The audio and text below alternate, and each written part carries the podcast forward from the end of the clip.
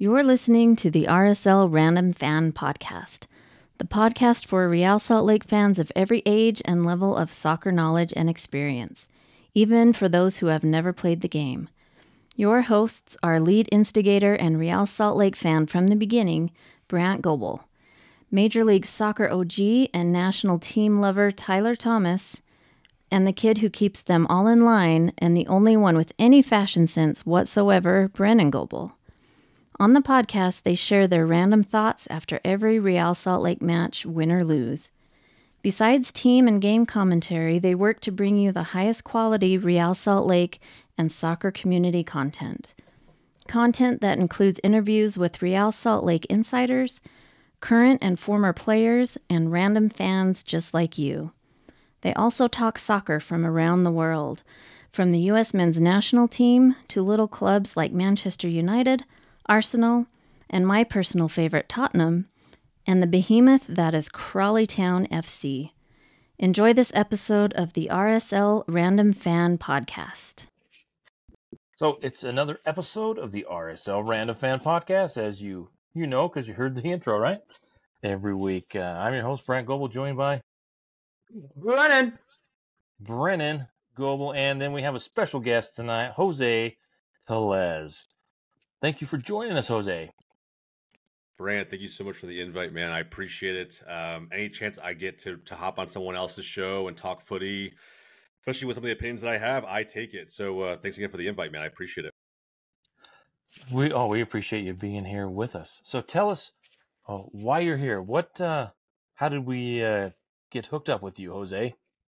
Yeah, I love it, man. I, story time right from the beginning. I'm all for it. Um, look, Brandt, I think it's I I'm not a shy Well, guy. we're excited. we're- We're excited about it. um, I'm not a shy guy. Um, I'm a massive soccer fan. For those who follow me on Twitter, um, I still use an old.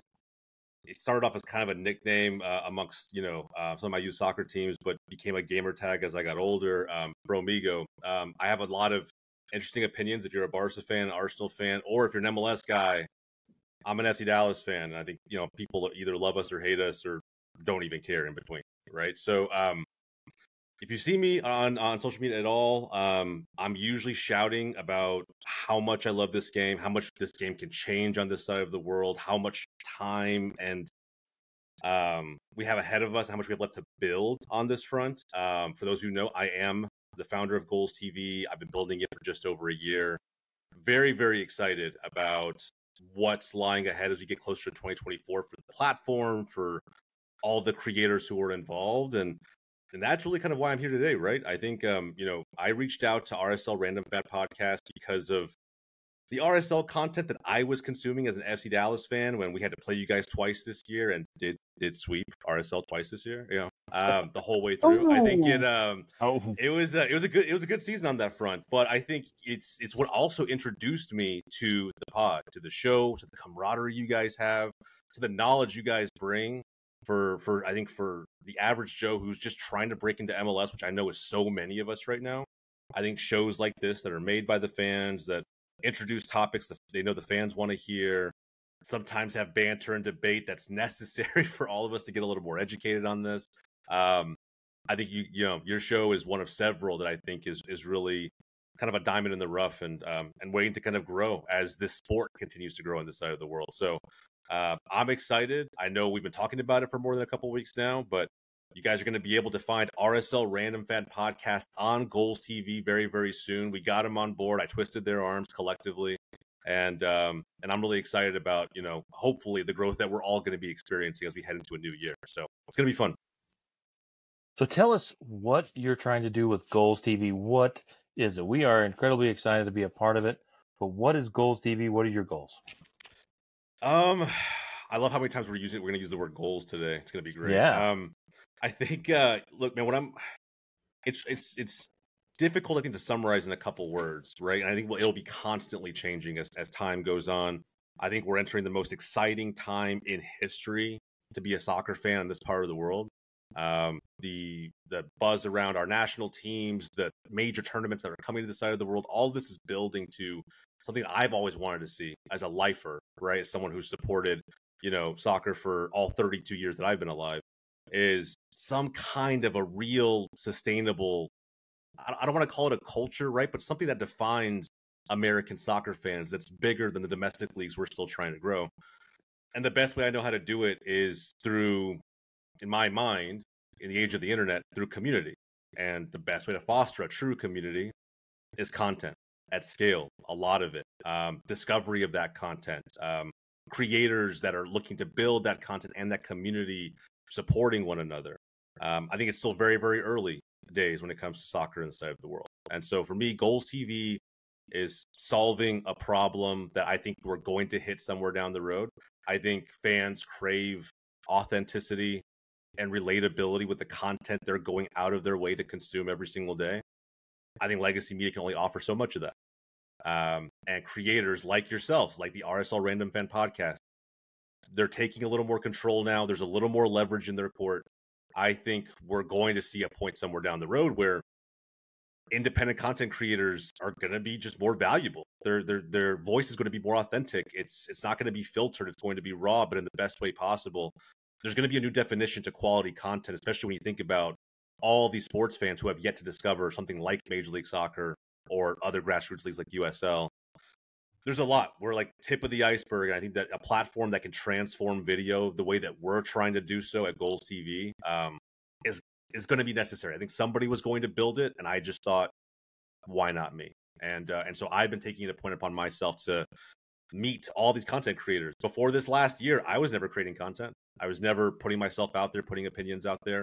I did it because Golz TV gave me the initiative to do it. Right? If I was going to try to convince creators like yourselves, Brandt, Brennan, anybody else who tunes into the to the pod, I was going to convince anyone to buy into what I'm building with Golz TV. I had to almost walk the walk myself. So it's been a crazy journey, crazy year one. Um, we're about to hit the, the year one mark. We launched this thing right before the 2022 Men's World Cup in Qatar, and uh, we're about to hit that anniversary here. So it's been amazing. Um, the next 12 months should be just as exciting, if not more so. Well said, man. I mean, I think that's what really coerced us into leading with you is that you really you really talk as though you're trying to get somewhere and that's all rsl really wants to do is get somewhere um, and we're really impressed with you um, but curious what's your background in soccer my guy Man, I was uh, as a player and fan forever. So, I mean, background wise, um, I live in Dallas today. Uh, ironically, it's kind of where I grew up playing ball. Um, so, I spent most of my time here um, playing competitively as youngest, as 11, 12 years old. I'm a lifer. Like, I was born into the game. My parents and grandparents are massive Barcelona fans. I had I had no choice. Um, it's I started watching European football before American soccer ever came into the fold, and um, I learned how to play down here. Though, with that said, like with everything I was watching on TV, none of it was super relatable because it didn't mirror what I had in my backyard. So it wasn't until I got to playing down here that I really dove in, and I was playing for in in, in the FC Dallas youth system by the time I was I don't know in high school um, and I went on to play college ball for a couple years, uh, Division two here in Texas, Midwestern State University. Um, so that's, I mean, soccer wise, like that's my background. As a fan, though, um, anyone who knows me knows that my passion runs deep. Just like Brendan, you mentioned how how much I, you can feel my passion when I talk about Golz TV. Equally, my clubs, you can feel the passion coming from my voice um, when I'm when I'm talking about them. So um, I feel like my life now that I have a six month old, um, and he consumes so much of my everyday life. My life very much is my family, my work, and football or soccer, however you see it. Um, mm-hmm. that's it. Like I don't, I don't really have much else going on. Like this is this is every day for me. So that's my background at a very very high level. Um, I never thought I was going to go pro. Never tried really to go pro. College was kind of it for me. I wanted to use soccer to as a tool to help lower the act uh, the barrier to entry for for college being a first generation college student in my family but that's hmm. really it after that i got recruited into amazon corporate immediately following college um, and that's where i moved to seattle and kind of earned my business chops so to speak i learned how to build products services businesses and then i came back to texas last year and i've been here ever since man so it's been a wild journey um, but i imagine it's only going to get weirder along the way so you're an FC Dallas fan? Yeah, just just by the nature of like being connected to the system. You know what I mean? Like I I, I knew Dynamo, ML. though. What's that? Not a Dynamo fan. FC Not- Dallas. Yes, hundred percent a Dallas fan. Um, I, in fact, it pains me to know how much success Dynamo have seen as an organization throughout the years. Um, considering that we've been to one MLS Cup final ever, um, and we, we don't have any MLS Cups to show for our name, right? We're strictly U.S. Open Cup champs um, in certain years, so it's it's tough, man. Uh, being a Dallas fan right now, amongst the three different fan bases in Texas, it feels um, it's easy to feel somewhat like the uh, the middle child. You know what I mean? Like we're always kind of good. Um, that strikes a chord with me. like we're always kind of good. You know, we make playoffs pretty consistently. Um, but you know, we're usually out of the playoffs by the second round. You know, and that's that's kind of just who we are. We don't buy sexy in the transfer market. We we lean a little more on, you know, youth talent in our own system. It's just like if you were breaking into MLS as a new fan, this I don't know. There are other 1.0 clubs that you may want to that may just be sexier for you, right? Just maybe more fun for you to watch or or more recognizable names on the roster, whatever it may be. Either way though, it's been fun following guys like now Jesus Ferreira, but even his dad, David Ferreira, guys like Brek Shea, um, even through storms like the Juninho years, right? Like there's there's Mm. so much, you know, to to kind of look back at, but I got into it because I played the youth system. Before the academy was ever really around, all they had were youth teams at the competitive level, and um, I was recruited to play for one of those guys. But and what they would do is it was it was all marketing. Um, you would every one of the teams, the parents, they all got free tickets to the game. So like naturally, we were just they were just building their generation of FC Dallas fans. Um, so that's how I got into it, man. That's I, I would go watch Dallas burn when it was still original MLS 1.0 um, at the Cotton Bowl. I those sports tickets were super cheap. My dad didn't have a ton of money, but he wanted us to watch the game, and so yeah, we would just drive 10, 15 minutes up to Cotton Bowl and go watch, you know, Dallas Blur pay the New York, New Jersey Metro Stars or somebody, you know. So So you a we have Jason Kreis fan? too. What's that? Are you a Jason Kreis fan then? Uh, I mean, yeah, yeah. I, I think Jason Kreis, Ariel Graziani, like those guys that Rampareja was actually still playing for them back then too. Um, you know, those guys that were, you know, kind of the pride of of the burn back then. Yeah, it's hard not to be. Um, as a coach, Jason Kreis, I, I think back to how I would have reacted to him as a player. Um, it would have been pretty cool at first to play for Jason Kreis, but I've heard some stories since then. I think he'd just be an interesting guy to play for. Uh, but the guy's a great, you can't deny it. One of the greatest goal scorers we've ever seen come through this league. And um, I know Dallas fans are pretty grateful despite some of the things he's gone on to win as a manager. Yeah, first MLS player to get to 100 goals. Yeah. Right. guys, I don't know, he was I had not, not not appreciated enough. When you see a lot of the content out there, like on, on YouTube or anything, when people are making these lists of you know the best strikers or anything, or they have those conversations and debates, you rarely get Jason Kreis's name. So what are your other teams? You mentioned Barca. Is that so? Let's let's go through all of them. That's one of the things that I I'm a convert to soccer.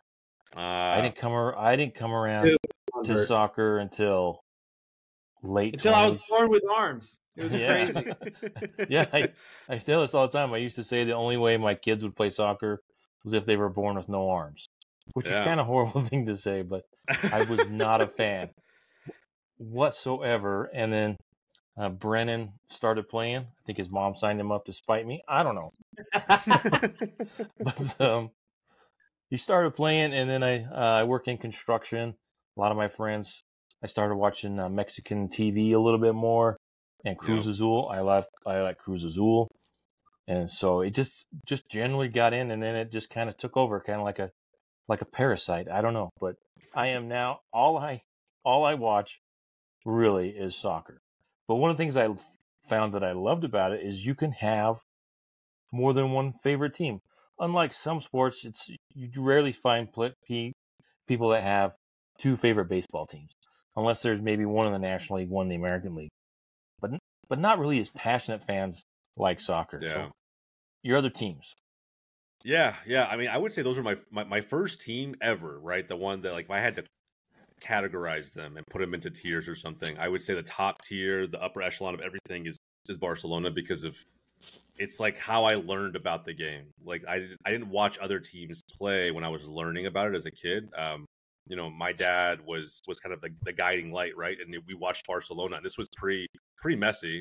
Um, this was the earliest days of Javier Saviola, Patrick Kluivert, of you know these guys that were working towards um, that introduction of Messi and all those glorious years that followed. But um, and there were some good ones even before then, right? But we we won our first Champions League in '92. I was born in '91, so it's like you know we don't have this hundred year history that some clubs have or, uh, in Europe around winning.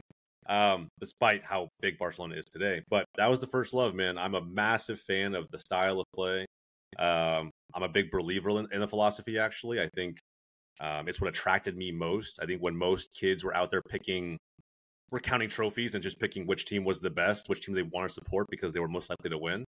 I was like obsessed with how they played. Just like I was less concerned about the score and more concerned about how the goals actually happened.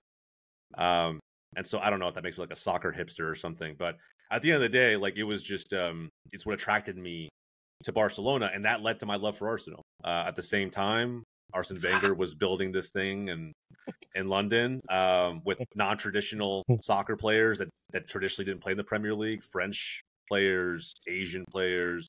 Um, he, brought a revolutionized it to the league, though. That he was did. yeah. He did in, in a big, big way. Yeah, mm-hmm. and like it was just the way that they played. You know, the Premier League was so pragmatic, even more back then. It was just fast and strong guys running up and down the field constantly. I mean, the Premier League is, was even it felt at times even faster back then. Um, because now Pep Guardiola has kind of changed that a little bit. But you know, just a very quick and fast league, and Arsene Wenger just changed the way that they played. I was attracted to the style of play of all the teams that I watched in the Premier League. They were the ones that I, I just loved tuning into the most, and so my dad was, you know, when we, he discovered Prem and was watching it, or I guess he was probably watching at the same time I was. He loved. He's a big defense guy. Like he loves teams that just make it, it, it insanely difficult for you to score. And at the time, Jose Mourinho was doing that with Chelsea. Um, and so you know he kind of went the Chelsea way. I kind of went the Arsenal way, and you know there are plenty of times where just we just don't we don't talk that much that day, right? When Arsenal play Arsenal play Chelsea, you know we're we're just not friends that day. That's okay. Um, but we have this very very shared love of Barcelona, and so you know it's um I have a bunch of friends that are Real Madrid fans. We give each other a lot of shit on game days, and Clásicos are big for us. Um, my whole family tunes in. It's it's it's awesome. I've actually freaked out family members in the past with how much we get into the games. But yeah, man, those those are my first two loves. I would say um, it was Barcelona first. Arsenal came after that.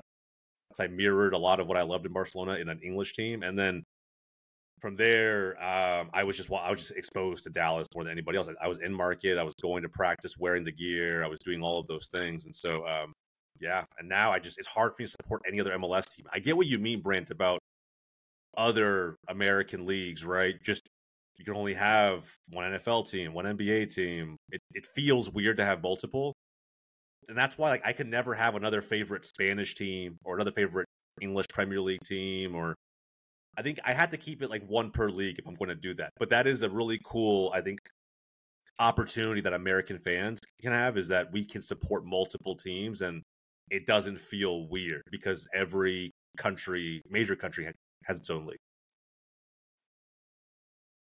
Well said, man. And speaking of trophy counters, Brennan's a Man U fan, right? mm, yeah, there's a lot of those. I was um I didn't hate actually there was so much hate to Arsenal United.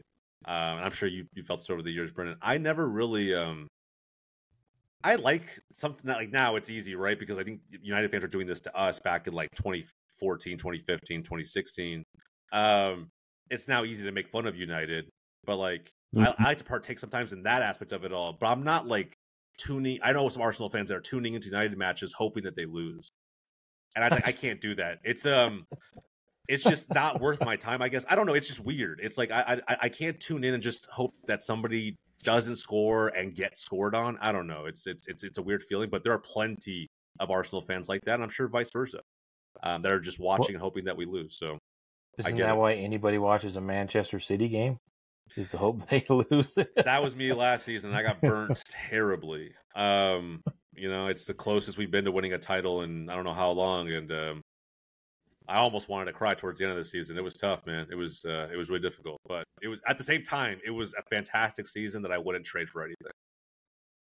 I I Yeah. had the same. So I had a, the opposite experience last year because I follow Crawley Town in League Two, and they Mm. finished one spot above relegation. And I think I might have been in tears if Crawley had been relegated down to the uh, the National League as Wrexham and Oh. Notts County came up.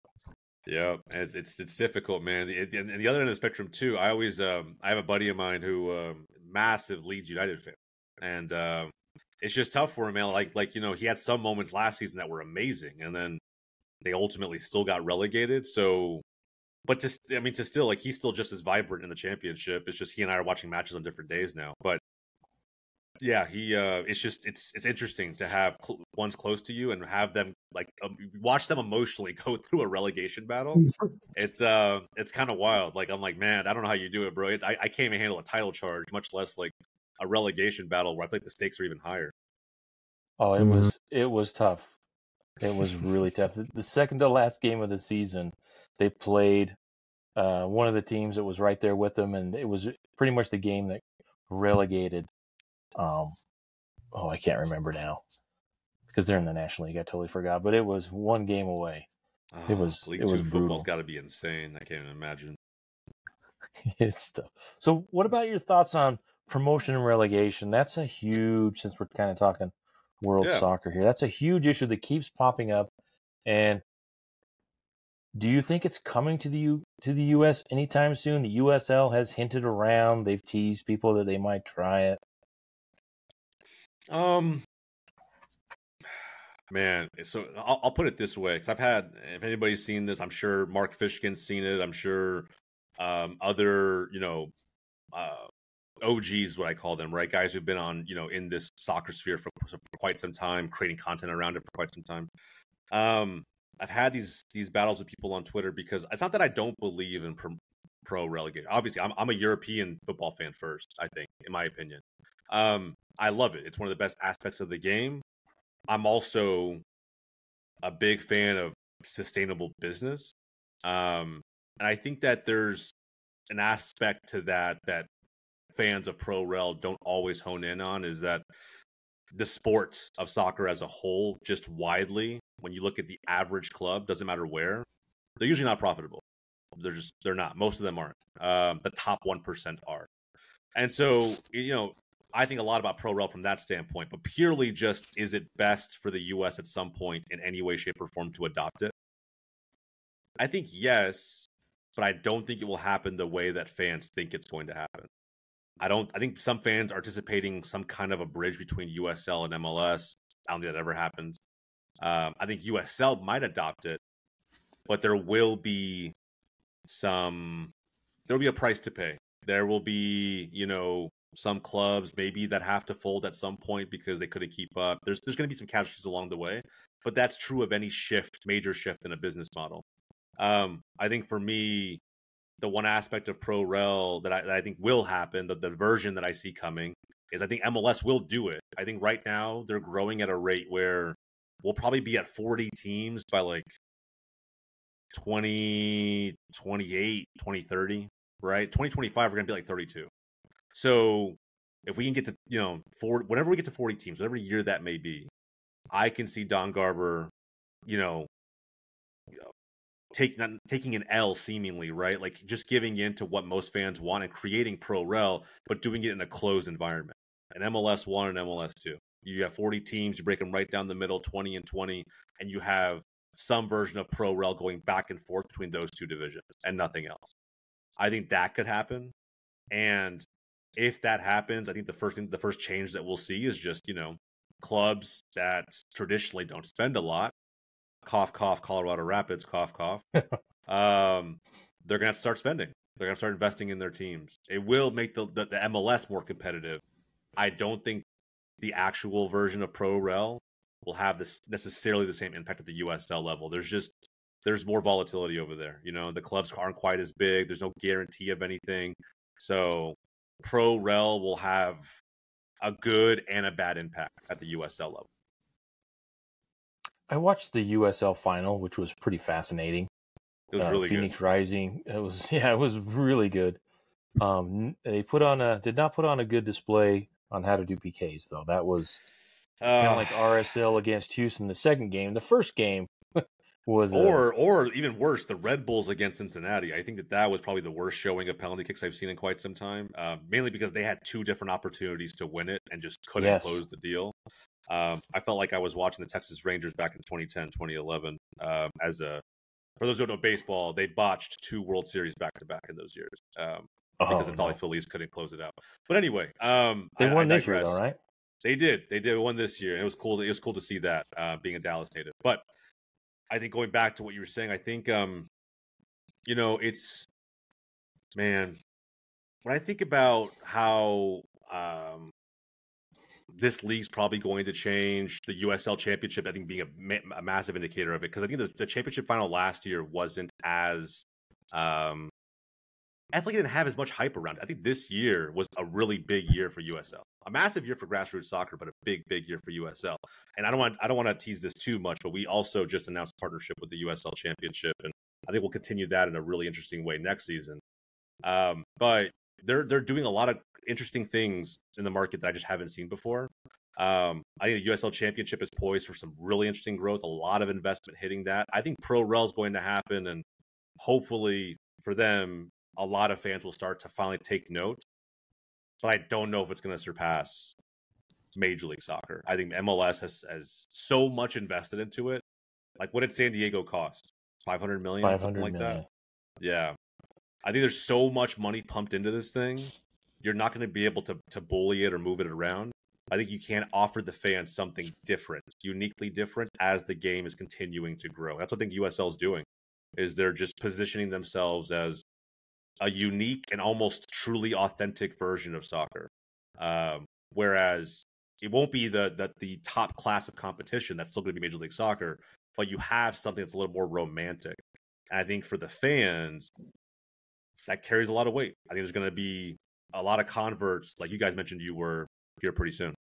On the uh, pro before we get away from pro rail the one thing that Yeah. i keep looking at is infrastructure going back to the finals they're in Char- at charleston at the Mhm. batteries home field and i got the impression you know major league soccer is like two steps or three steps above usl it's like the difference it's like kind of watching the final at a high school football game Yeah. not to talk them down because it, it's good soccer and Mhm. I've heard, I was reading that they might be having some foreign investment in USL. So there's some good things happening there. And the United States is so huge that you probably can do with multiple leagues and different levels. But Yeah. the infrastructure that is needed to have complete professional pro rel is is a long ways away in the United States.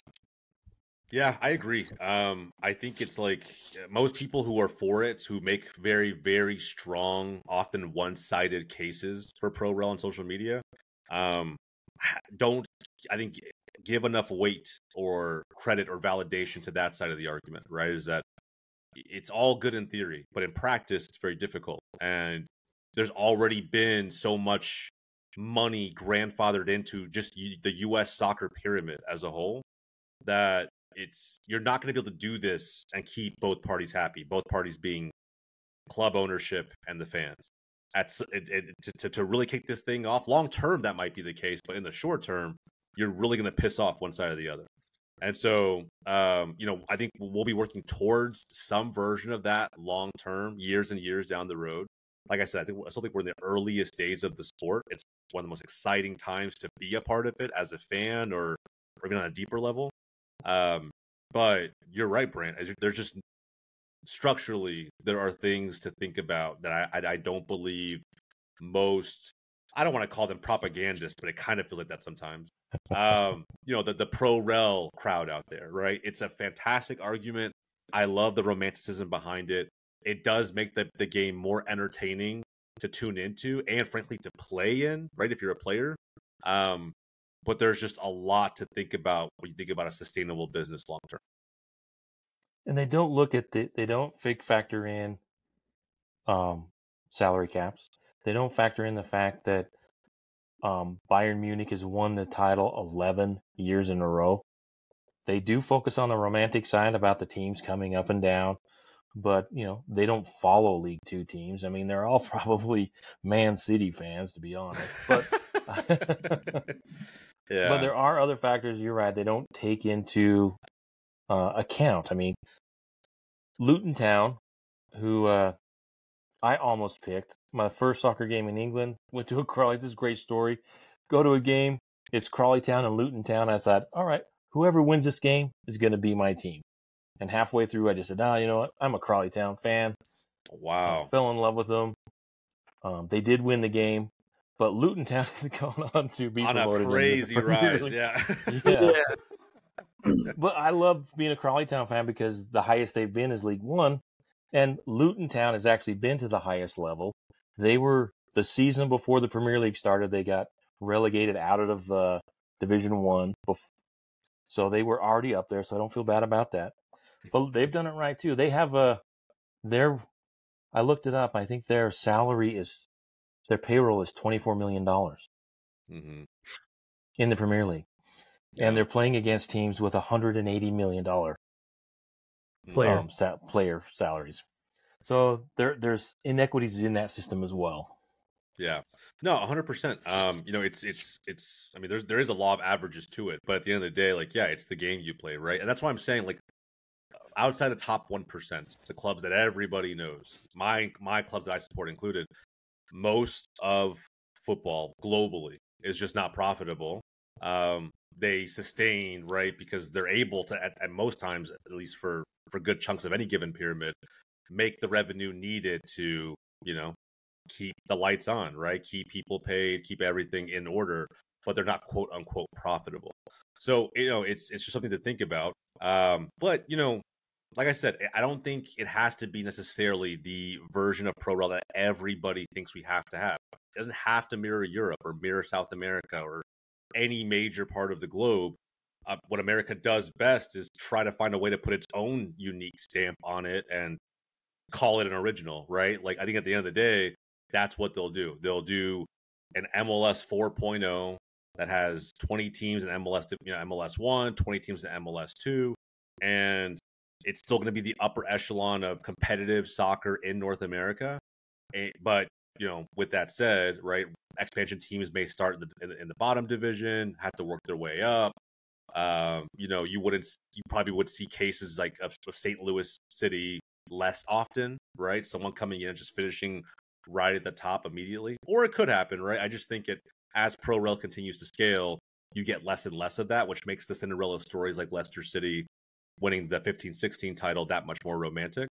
Um, but yeah, there's a lot of change coming, right? I mean, I personally would love to see smaller rule changes. Like we talked about this on another pod that I did last week. Um, this is actually a great rule. Tom Sweezy of MLS Aces was telling me that he would love to see a spending floor implemented, right? That there has to be a certain amount that every owner of the Major League Soccer club has to spend to be considered eligible or registered for the for the following season, right? Like they have to they have to invest in their team. They can't just sit back. Things like that so- will make it more competitive. I love that. That's a great idea. I feel I, like that's making the MLS a little, little lopsided at the moment because, like you're saying, Colorado is, Colorado is just doing terrible at the moment. I don't understand if they even want a soccer team. yeah But- it's it's it's difficult imagine being one of those fans right um and so like i think it just gives it gives the fans something to look forward to every season because they know that their their owner will have to spend a certain amount so i think tom was spot on with that one and i think that you know we're going to see more of this change relatively soon i think we can all agree that this this Messi arrival into major league soccer is the second biggest shift in the structure of this league i think it has to end up that way uh, because of how big he is and how much talent will he'll attract to this league. I mean, who isn't Inter Miami going to sign in the offseason, right? I mean, it's just you know, it's it's it's kind of ridiculous at this point. All the all the rumors out there, all the names linked to them, but that's what Messi does. And Did they just the sign last time- Suarez? they're yeah, well, they're I think they're about to, right? Like it's like unofficial, but it's probably going to be official soon. Um, but the other names, Griezmann's linked to them, and like other other clubs as well. Forsberg's linked to the Red Bulls right now. You know, there's there's so much that could change even just this offseason. And so last time we saw this, was David Beckham back in 07. And I think back then, even at, you know, when I was in high school, I realized that this is this is huge. This is the biggest move Major League Soccer's ever seen. And I don't know if we'll see another one like that. And now we have Messi doing it. So last time this happened, the DP rule was implemented to make sure that we can handle bringing big name players over to Major League Soccer. I think that there, there will have to be another rule set shift as part of Messi's arrival. The I watched that uh, Beckham documentary, which is pretty fascinating. He seems like a really funny guy, but I, I was reminded too wh- how massive it was when he did come into the league because well, there was only like nine or ten teams. Messi comes in, and you know it's five hundred million dollars to buy in. Dave Checketts bought in for like fifteen or something. So Dave uh, David Beckham, I think, is the impetus for why we have MLS today. Because he was Yeah. willing to, even though he, if you watch the documentary, he thought had second thoughts, and LA Galaxy are like, nope, you're coming. But Yeah. it, it was kind of the sea change in Major League Soccer. So where where do you see Major League Soccer going? What are your thoughts on uh, our our league? Um, it's it's it's it's growing, right? I mean, I think if you've been following the league um, in any way, shape, or form last few years, which I think when most fans started tuning in, at least you know a couple seasons now, probably. Um, and if you haven't, and if Messi got you to, to cross the line, welcome. But uh, I- think with with where the league is probably going, I mean, it's growing at a great rate. We're going to continue to add more expansion cities. That'll happen 100%. There'll be a lot of debate over who those should be now with the USL coming into a pro rel vote. Um, you know, I think that there will be potentially some markets out there who have USL clubs that want to avoid a scenario similar to that of San Diego and the Loyals. Um, the next few years are very, very exciting for an American soccer fan in general. They also are going to be, they're going to prove to be some of the most contentious for the pro leagues that are at the top of the soccer pyramid here in the States. So, I don't know. I think MLS is going to probably going to be fine long term. It's like what other who's who else's toes are they going to step on, right? And that that that may end up being kind of the narrative that we see because even, look this season, right? I mean, how many fans or players, for that matter, or or staff around the league wanted this format for playoffs? Nobody. I can't think of a single person who's who raised their hand to that. League doesn't care. Um, they're going to do whatever gives them the best chance to be successful long term, and not even ask for forgiveness later. They'll probably just force everyone to be okay with it. Um, but it's worked for them for 20 plus years. That's how they've always done things, right? So, um, especially under Don Garber. So MLS is fine. Um, I don't see it play nicely with with other leagues per se, but they will find a way to restructure and um, be slightly more comparable to what fans are are, are used to overseas. And I will say too, Don Garber's a, a business guy. He's going to find very very unique ways of merging what we're doing with possibly even some other confederations out there. Um, i thought I, i'm pretty sure he had a massive hand in that um, invitation inter miami received to the copa libertadores. Um, and if that happens that actually goes through and they participate it just that bridge being formed between us and south america i think takes mls to what i'm hoping it actually becomes I think Major League Soccer wants to be a top five league in the world. I don't think it needs to be. I would totally be okay with us stop trying to sign big name European talent and start signing more Thiago Almadas and Alan Velasquez. Like go down to South America. Who are they? Who are they? Are they- Thiago are they yeah, yeah, yeah, they're pretty, yeah, they're, they're decent. If you haven't watched MLS, they're they're decent players. They're they're, they're pretty good. Oh, okay. Um, they're I- think that go to South America, do what any of these big clubs do, send scouts down there, set up a system, and cash. You know, not well, not to say cash in, but like like it feels like you're cashing in. Go find any one of these talents to get on the cheap and bring them to Major League Soccer and hype up this league as a league where top tier talent develops itself. That's what I think it needs to become. You know, a farm system for the biggest clubs on the planet. Because when we're that valuable to the to the Premier Leagues, La Ligas, to the Bundesligas out there, when we're that valuable, everybody wins. That rising tide will raise every ship in this pond, and we'll be we'll, we'll all feel really good about it. So that's what I think we need to happen is kind of going in reverse in terms of how we identify talent. And I would look at South America. So essentially, kind of like when when the middle of your roster catches up, because our MLS is doing a great job with academies and trying to develop youth, mm-hmm. and then they're trying to attract the top uh, players like Messi and other players, and you know Lewandowski gets uh, linked to Chicago every year, right? Um, Polish, you know. Yeah, yeah, that's what they were saying. But it's when the the the middle of your rosters can compete anywhere. That's when the league will be where it needs to be, where um, those middle players they could go to to the other leagues if they wanted to, but if they could stay here as well. So I think that's where the deficit is. We have some really top players, got some great young players, but the middle of the rosters is where that's that's the telling point. Yeah, In, impact off the bench, right? Game changing talent, and I think that you know at times we just associate that automatically with household names. I think it makes more sense, and, and what they do is right is they, they go get those household names, they put them at the top of the roster, and you think the starters that once were in those spots shift a little bit down, that kind of evens out the middle. That's not really how it works. In theory, that's how some rosters are built, but I think you know guys that I think are doing it right. Like for me, the, the most well equipped, put together team in Major League Soccer today is the Columbus Crew. I Whoa. I think explain yourself, man. So that's a little tough to hear. I think because well, Salt Lake was pretty stout. So they were, they were, dude, dude. I mean, and, and, and look, we talk about young talent, right? Look at look at what Diego Luna as as, a, as part of the U twenty two youth initiative. Again, another change that MLS rolled out. Um, that's directly benefited clubs like RSL, right? Like, I think with with Columbus Crew and what they've put together under Wilfried Nancy, it's like this feels like the championship team from 2017 or whatever it was. Like it just kind of feels that way to an extent. That that drubbing they took to Atlanta at the Benz. I mean, it is what it is. Giakoumakis and Almada were firing on all cylinders that day, but then they quickly reminded them of who they were in Game Three. And I think that if they beat Cincinnati and are in this run into MLS Cup, um, they're going to solidify that you just don't need this European or or just uh, uh, like outside global third party out of this world talent to win MLS Cup, despite what LA Gal or LA LAFC convinced most fans of last season.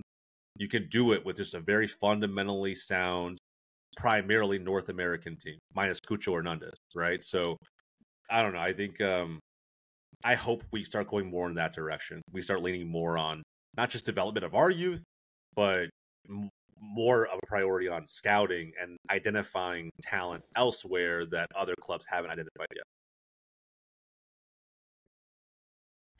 So I have a random question for you. Um, it's in regards to Messi. Uh, I just want to get to know you a little bit better. Uh, yeah. Name's Jose, right? We got that right. Okay. um, if he were to approach you, um, what would be the first three things you did? Uh, probably first cry. Like I, I'll be just. I do it. I feel like you'd be a crier, man. Like yeah, just man. like, oh my gosh. It's yeah, like, you know what's crazy? I so my, my wife actually says this about me all the time. Um, I don't really watch like a ton of movies or TV. I did a little bit when we were dating. But that's because we were dating.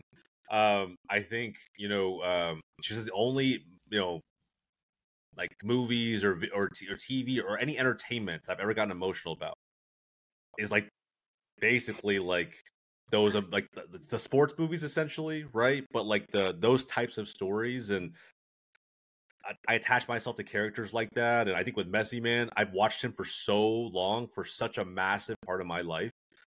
Man there's no way it wouldn't be anything but tears on sight. Like there's just no way. Um I think I would be grateful that he was willing to stop and acknowledge me, shake my hand. Um, I when when when he was presented almost as like a, a, a god to to fans down in, in Argentina after they won the World Cup. Like I felt that. Like I, I I felt so happy for him when he won it. I was in New York with a good buddy of mine who was cheering on Mbappe in France because he's a Real Madrid fan and he you know was under the impression that Mbappe was coming to Real Madrid. Um, he was one of three French people in that entire bar that was filled to the brim with a ton of Argentina fans. And I had on my old school Maradona jersey on. It doesn't have Maradona on the back, just the 10 and uh, from that 86 World Cup. And when he won it, I, I, it wasn't happy that my team won. It was like I felt happy solely for him. Di Maria, great. You know, Rodrigo de Paul, great. All those guys, great. But for Messi, I felt happy that he did it and he completed football. He he he achieved something that all of his haters thought he would never do. So yeah, man. I mean, it would be tears, hundred percent. Uh, I would thank him for everything he's given me over the years. Um, so many memories that with with just on, on my own, with my family, my my wife. I guess just through osmosis supports Barcelona. Now she's not really a soccer person, but like she has jerseys and stuff because that's just who I am. That's the that's that's that's how passionate I am about my club. Um, yeah. But yeah, I mean, it, he's he'll forever be a legend. I don't care who comes after him as the next Messi, like Haaland and Mbappe, all these guys tearing up world soccer right now. Awesome. They're not Messi. You know? Um, yeah, I I have an immense admiration for that man. How big is your tattoo of him? Like, and where did you put it? is that know, is it covered or I, not? I, I kind of wish I had a tattoo of him now that I think about it. Um, no, I mean, I, I I don't have any tattoos, but if I did, it um, I tell you what, I I don't have any tattoos, but my wife and I had a real conversation about my my son's name and like you know how that kind of would you know how Messi might fit into that and ultimately I lost that battle, but um, you know, it's it's okay. Um, I think at the end of the day, if, it'd be too obvious if his name was either Leo or Messi. So um, yeah, I, I don't think my wife would have been too big of a fan. But I, I mean, man, I he's just the sport's been such a massive part of my life. There are so many memories. There's so many friends that I have just from it, like like us, like not so many, but at least a few where I've just been in proximity of them in a public place watching the game and our friendship has stood to this day based on that moment that we celebrated together like mm-hmm. it's just it's in ways that i can't even thank him for messi's impacted my life so you know um i'll never forget those memories especially now where barcelona is up and down you know it's just it's not the same without him um i'll never stop supporting them but i am more critical of barcelona than i've been in a while and that's just the nature of being a fan um, but I'm also hopeful that we'll we'll get back to where we were. So, yeah, man. Um, oh yeah. So, if you have a daughter, are you going to name her Lanesra? did, did, you hear that story about the guy that named his daughter Lanesra? And then I hope I hope he did it. I hope he did it. Um, he yeah. It's Arsenal spelt backwards. Did you see that? Oh man. I you know yeah. I see so many things on the internet now. I don't know what's actually true and what's just like a hey, this would be funny if it happened. Um, if that's true, if that actually happened, damn, I I, I really kind of feel bad um, for her. what she realizes like where the inspiration for the name came from. Um, but maybe it's different over there. Like I said, my wife would torture me if if she like. I, I I told her I was gonna. I made this joke after our son was born that I um that the nurse was gonna ask me solely while she was you know, um, resting or whatever, what the name was going to be, and I was going to just give her, give her my own version name. um, and just you know, full send uh, Leo Messi, but um, yeah, she, I think she would have had a heart attack. So if that is true, I, I, I don't envy that man at all, either from the, the feedback his wife gave him or or the daughter later on. oh man. Well, he, you know that uh, he he loves them very much. Yeah. yeah. I mean, if, if he's been an Arsenal fan for a long time, look, we've had to survive. Like, I I remember. Oh man, rough patch doesn't even begin. We we lost to Bayern Munich on aggregate ten to two. like, like, ten to two, and uh, I think it was ten to two and like seven to one in back to back seasons, losing in the quarterfinals to the champion to, to Bayern Munich wow. Champions League. So like there there were there, trust me there were years where like I almost wanted to it's like you know what I'm I'm done watching for this season. Like I can't I can't keep doing this to myself. It's almost how I feel like maybe Brennan and United fans are slowly getting towards that point this season. I think um oh, I haven't seen so many headlines from United in a while. He's yeah, I'm I'm pretty I'm fading out, but it's kind of just like being patient, waiting for the the shift that's going to happen because mm. right now they're just in the the lull until they can figure things out. Yeah. And stop buying useless players.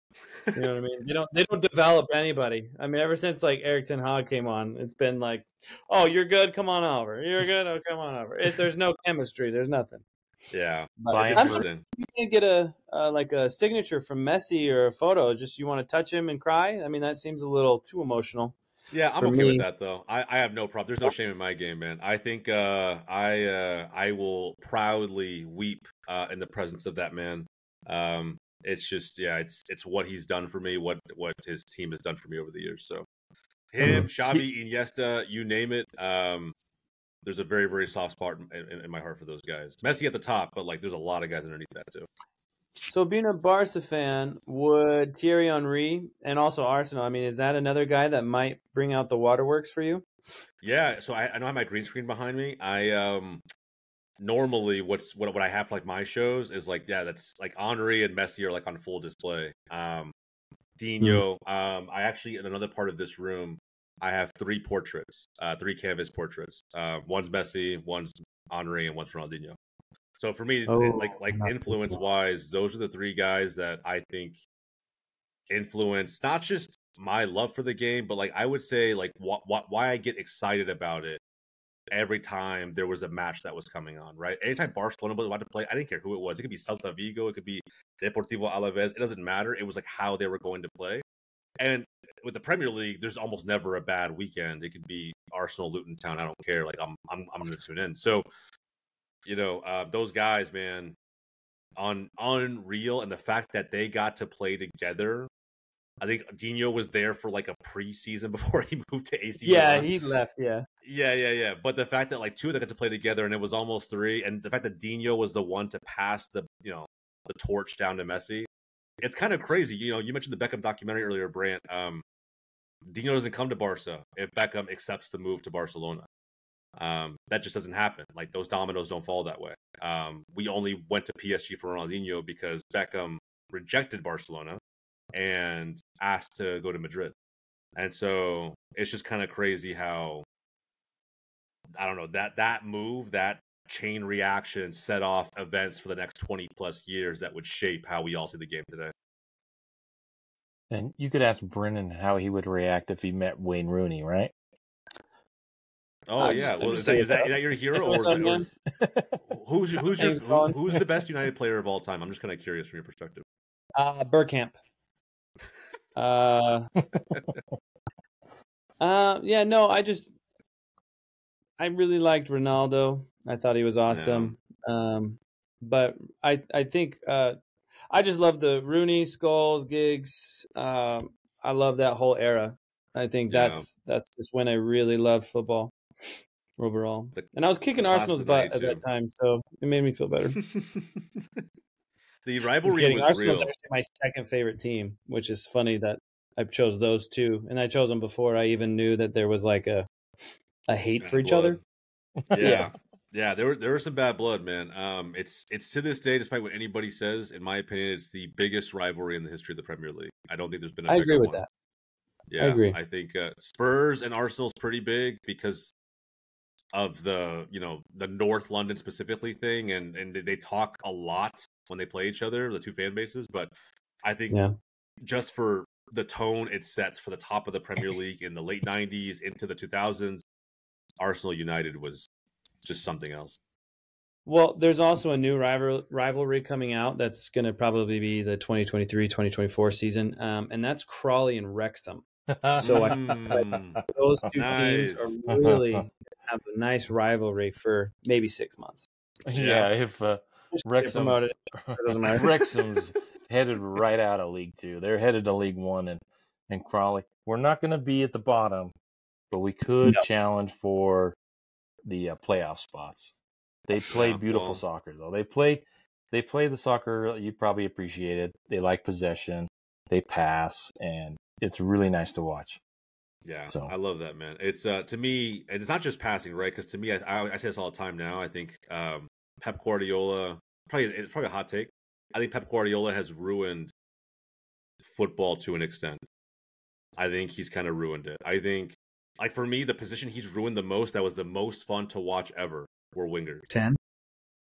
Yeah, 10 too, because there's something different with his 10. But wingers specifically, like there was a time when guys like Ricardo Quaresma would boss the world. They were just, they did these things with the ball, 1v1 against defenders that you would just never see. Like, like when Ronaldo, when, when Cristiano Ronaldo came into the Premier League, this was kind of when, when this, what I'm talking about, 03 to 05, there were like these wingers that could manipulate the ball and do things with the ball that other players just weren't doing. And I think Pep killed that out of efficiency. I think uh, the winger is not even a winger in his system. You know, it's a false winger, and they they're there to make the run that opens up space for another midfielder, and it's all about passing and being efficient with your passes. And I think it's cool. It's great for winning, and it's great for um, keeping you know defenses on their toes with movement. But from an entertainment perspective, I don't know. I just I kind of sometimes I miss what football or soccer used to be. Yeah, just the individual. Sometimes I want to see the the individual take on a defender. Um, the last I think we saw of that was the battle between like Alexis Sanchez and Eden Hazard. I think those guys Ooh. were insane to watch because they were just everything for their teams. Like Chelsea was the top of the league because of Eden Hazard, and frankly, Arsenal was top four because of Alexis Sanchez. Like Arsenal really, they were okay back then. They weren't like fantastic. Chelsea was a pretty good team, but I don't think they were championship contenders. And those two guys were so individually brilliant that their teams overperformed. I think that it's kind of I miss it. I miss that type of of soccer and, and that individual brilliance. Well, we thank you so much, Jose. I know we know you've got to, probably got to get going. Yeah, um, yeah, I gotta get going here pretty soon, guys. But this was uh, a fantastic conversation, man. I, I appreciate it. Anytime you guys want to talk footy, um, I'm, oh, look, I'm an RSL guy. Yeah, feel free to have me on. I'm not I'm not RSL guy though, but if, if RSL plays Dallas, which it's just about every season at this point, um, we can lock something in. I'm down to banter. I love giving RSL fans a little bit of shtick every now and then. Um, I hope Brayan Vera tunes into one of his episodes one day to tell him that you're overrated. Um, outside of that, Brayan Vera. Brayan Vera. Gosh, man. Okay, so we haven't signed anything, right? Like we're, we're not like affiliated with Golz TV. Uh, oh, man. off right now. Oh my I had to leave here with a spicy take, man. It's, uh, it's yeah, right. I like. you right. cannot possibly believe that Vera is overrated. No, no, no. I think I think he uh, at times loses his head, his cool. He, a little know, bit. He's, he's, he's ill disciplined and calls it passion. But outside of that, no, he's a good player. I think that that, that part of his of his game gets on my nerves a little bit too much. But uh, but no, I mean he's a good player. I don't know if he's a center back or a left back. It's kind of hard to tell sometimes. But um, left but yeah, back. yeah. Um, I think he, I think he do both really well. Um, it's just sometimes I talk about before, right? Watching, wanting to watch teams lose. Sometimes I love watching his reactions in RSL lose. I think it's amazing. um, I, I, live for that a little bit. So Brayan Vera, if you know if you ever tune in, um, yeah, I'm. Uh, I, I, hope that Dallas is coming for you. So outside well, of that, though, boys, kinda, um, that, this was a, this was a I kind of feel the same it. way about Jesus Ferreira. Who doesn't, a, man? Yeah after he missed the two uh, clear cut chances in game one against Seattle, I almost DM'd you on Twitter, Brad, to say you were right. I don't like him either anymore. But um, but yeah, I mean, uh, we probably won't have him for that much longer. He'll probably move on to somewhere. I'm sure Ferreira will probably get his move, but for now, he's kind of our only guy. Minus guys like Kamungo and Velasco who just tore his ACL. So yeah, it's gonna be a weird offseason for Dallas. Well, we can't thank you enough. We're looking. We're excited to be a part of your Golz TV experiment, and uh, we're looking forward to putting all of our uh, content on there. And we really appreciate you joining us. Yeah, thank you so much. And guys, if you haven't checked out, go check it out. Golz TV. That the, the, URL is Golz G O L Z unique spelling G O L Z dot TV. And you'll not only see the RSL Random Fan podcast at some point in time. There's a ton of other content out there for you to go check out if you're a fan uh, of this beautiful game here stateside, you love discovering content and creators alike, a ton on that platform you to go check out. And uh, you would be supporting uh, a ton of creators and fans along the way. So I appreciate you. And again, Brandt, Brennan, thank you both so much. This was a pleasure. Thank you. Thank you, sir. We hope you have enjoyed this episode of the RSL Random Fan Podcast. Join Brandt, Tyler, and Brennan every week wherever you get your podcasts. Share with your soccer loving friends, download, subscribe, rate, and follow. You can find them on Twitter at RSL Random Fan and at RSL Random Fan Podcast on Facebook and Instagram. You can also reach out via email at rslrandomfanpodcast at yahoo.com. Thank you for listening.